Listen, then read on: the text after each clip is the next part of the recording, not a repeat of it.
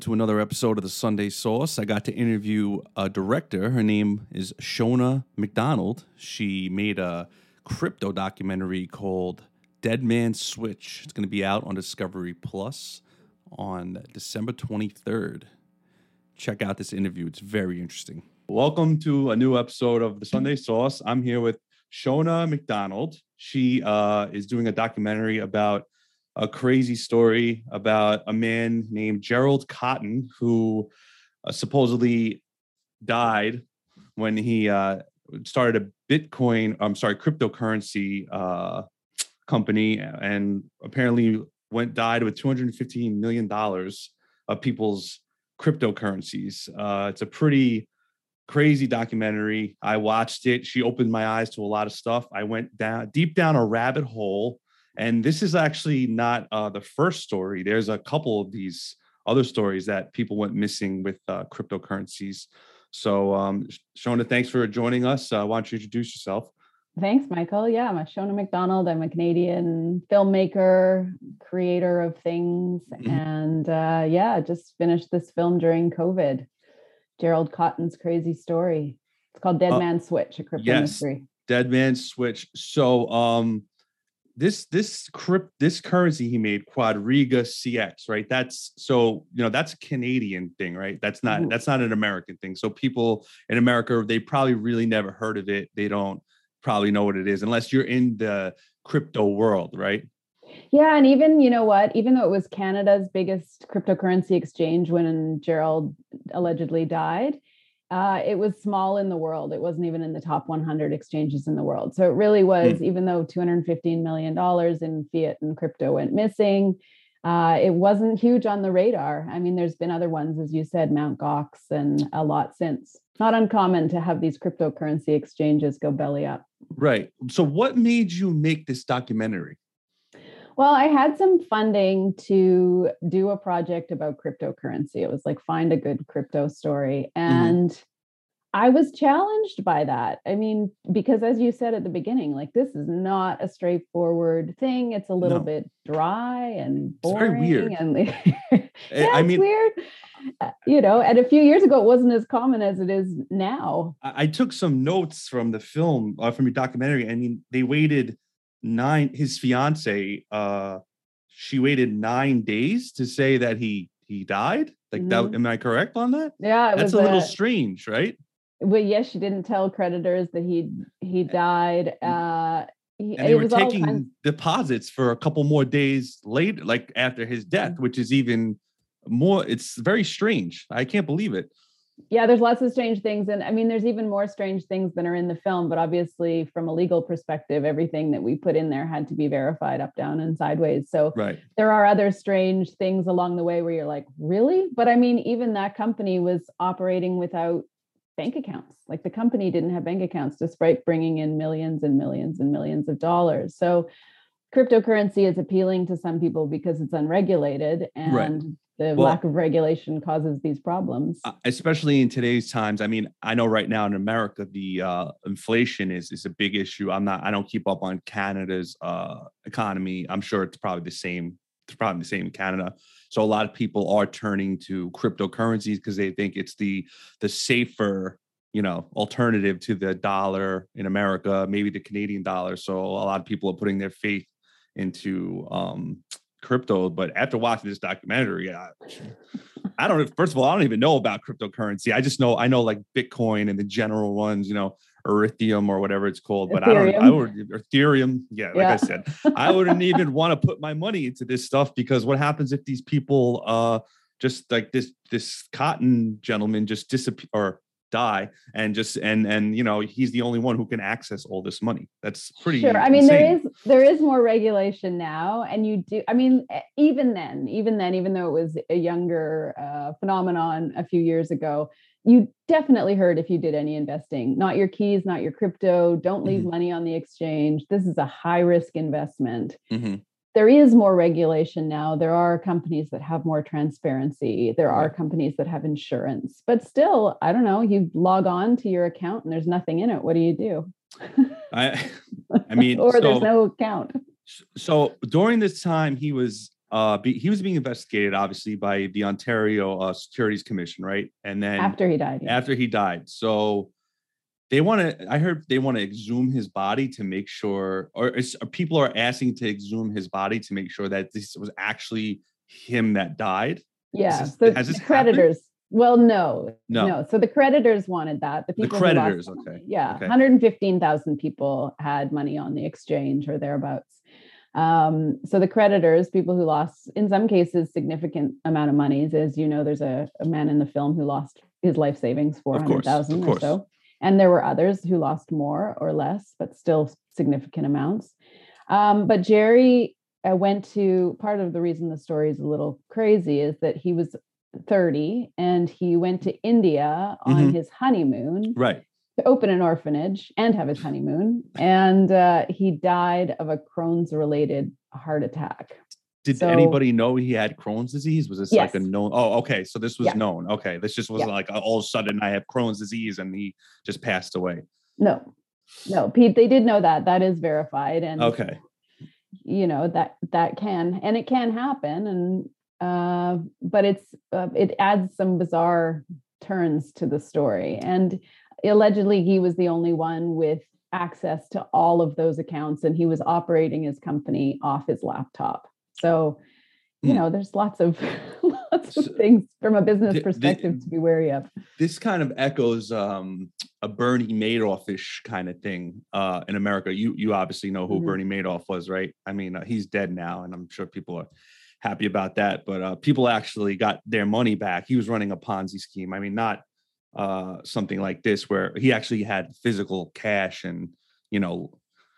But this is something that is so crazy, and this is I actually heard of another guy who um, he didn't actually have people's money, but he had a lot of Bitcoin and a similar. He died in Costa Rica body surfing on a beach and just disappeared off the earth because he apparently had too much Bitcoin and people were searching for him. Yeah, there's a really good um, podcast that I listened to called "The Missing Crypto Queen" about a woman who created a cryptocurrency. I think it was called OneCoin. One- I'd never heard of it prior, and uh, she disappeared too. Not allegedly dead, I don't think, but just disappeared. So Interesting. yeah, taking people's money, and that was more of a pyramid scheme, if I recall, rather than a Ponzi scheme. But yeah, lots of different ways to take people's money. Has anybody contacted you uh like secretly and try to help you out? Like no one's like try to give you some, you know, any like shady people to be like, hey, I know some things about this Quadriga currency and anybody like because I know there's another documentary. I actually just read it before we uh had started this interview. They're coming out with one on Netflix about um Gerald Cotten, but Yeah. uh I don't know if you even knew that was coming out. But I did um, know that, Yeah, yeah. I didn't even read about it, but this is the first time I even heard about this guy when I had the opportunity to interview you. So you totally opened my eyes to this whole um there's like a whole world of of like Bitcoin scammer uh crypto scammers. It's it's like the craziest craziest thing. Sure. I can't believe it. yeah. Yeah, I Are- mean, you got to you got to do your research because cryptocurrency isn't just one thing, right? There's like I don't know how many coins now, five thousand coins or tokens out there. So you know, akin to penny stocks in some ways, but then there's a lot of big ones that are worth a lot of money. So it's uh, you want to educate yourself. You can't just kind of dig in, dive in. After you doing this documentary, talking to all these people, would you ever invest in any kind of cryptocurrency?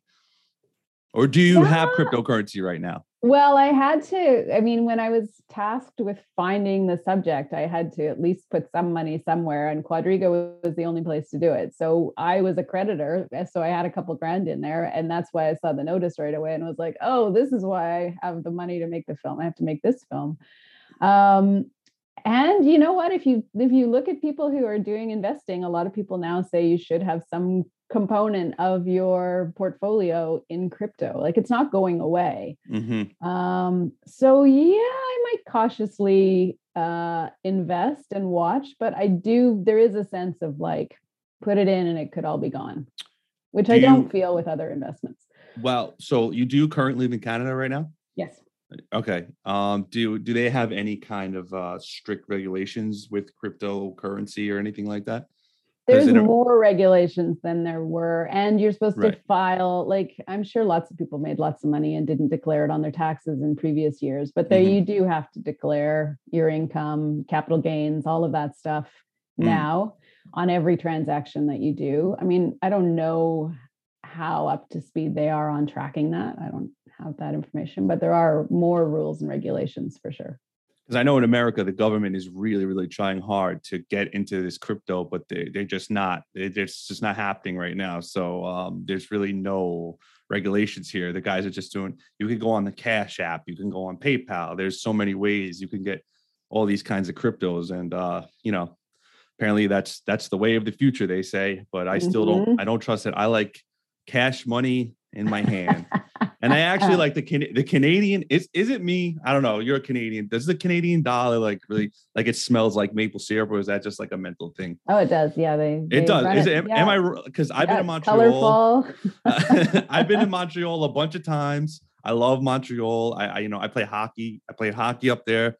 So that's like my oh, it's my favorite place. And like every time, I just the Canadian money is just such a beautiful piece of like I don't know, it's not paper, but it's just like a beautiful piece of currency. Like the American dollar is just so ugly. You go to Canada and it's just like wow, why can't we Pretty. have money like this? It's so pretty. know. It really Yeah. is. It really is. It smells nice. It feels nice. Yeah. So the you know, Australians too. The Australians Oh, have pretty money. as I've never well. seen Australians, but but it's um, like it's like the Canadians a bit. where in- where in Canada do you currently live? I live in Vancouver. Oh, Vancouver. Wow, that's uh, Yeah. pretty far from New York.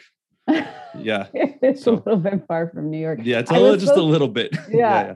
I was Um, supposed to come to New York to shoot in April 2020 for this, but For, uh, oh, for- for this. Oh, yeah, never made it. so that's another question. So during this documentary, was it hard to make during COVID? Like, or was it? Yeah. It was really hard, right? Well, I'd done some shooting prior. Okay. Uh, so I started filming in 2019, in the spring of 2019. I did that interview with Nathan, who's been Mm-hmm. to India, and started a couple of other interviews sort Mm-hmm. of while I was waiting for the final financing to come through. And then shot and sent those that footage in San Francisco in the February of 2020, and then had stuff scheduled Montreal, Toronto, New York, uh, April 2020, which of course didn't happen. Right. And so then we started to put it together because I had a post team lined up. So I said, let's see what we've got. And so we started to put it together. And then I was able to do some small shoots, but I didn't go. So I had someone follow up in LA with Taylor. I had someone shoot in Toronto that interview in the park with Alexander and Joe. And um, and I had someone, sh- I had a team shoot in India. Wow. Um, yeah. So bottom line, it wasn't easy. I mean, like It wasn't like, Just wasn't easy. easy. No, and wasn't all of easy. it, no, and all of the footage from India came in through Dropbox. Wow. yeah. Okay. All right. I was like, all right, here we go. I mean, there you have folks shooting a, a documentary film in COVID times is uh, not, not simple. No, no. well, the, the the business is booming in New York. They're out again. They're filming all these uh all the films and the TV shows. They got the trucks out here. So um, you know, I guess maybe you have to come out here and start filming some things. That's it. No panic about Omicron down there, it seems. Uh not I mean it, it seems like it's just um a strain, uh, like a regular strain. I think they made it a little bigger than it was apparently. So it just seems like it's a regular COVID strain. We'll don't know. see. North I'm of the border, they're yeah, yeah. I don't know. Here, they're, So- they're calling for restrictions up here. So we'll yeah, yeah. Um, all right. So Dead Man Switch comes out December 23rd on Discovery Plus, right? Yep. Streaming. Um, where can we find Sheona? What she what is going on next? What do you got planned next for us? The documentary is Ah, great. I love it. Thank you, thank you. Uh, I made it. I made another completely different short doc also in COVID. Uh, Okay. Called, called "It's Doing the Festival Circuit" and is out. I think you can watch it. It's on the NFB, which is the Canadian National Film Board, NFB.ca. But it's called Into Light. Completely different story. It's about a family who ha- um, with a daughter who transitions. She's transgender and comes out at three, four years old. Okay. So yeah, so it's a Sounds lovely, beautiful little film. Okay. Uh, and then uh, right now I'm series producing border security. So we're going to send some teams down to the uh, the states to the airports again, Wow. and um, yeah, just doing some writing. And I mean, my thing is good projects with good people, and I tend to find that things up here. So we'll see what's next. I wrote a novel or this year just out of curiosity, and so I'm just sort of playing. Very busy. Dipping Yeah. into all kinds of things. Yeah. I like it. It's good. it's great. And any and where can we find you on social media? Uh, Facebook, Sheona McDonald. Uh, the website for the film is deadmansfilm.com. And then my company is Dime Store Productions. So dimestore.ca. Amazing. That's right. Well, Sheona, I thank you for your time. Thank you. Good luck with everything. It seems like you're doing just fine. so far, so good. Yeah. nice Well, talking to you. You, you as well. Thank you. All Have right. a great take day. care. You Bye. too.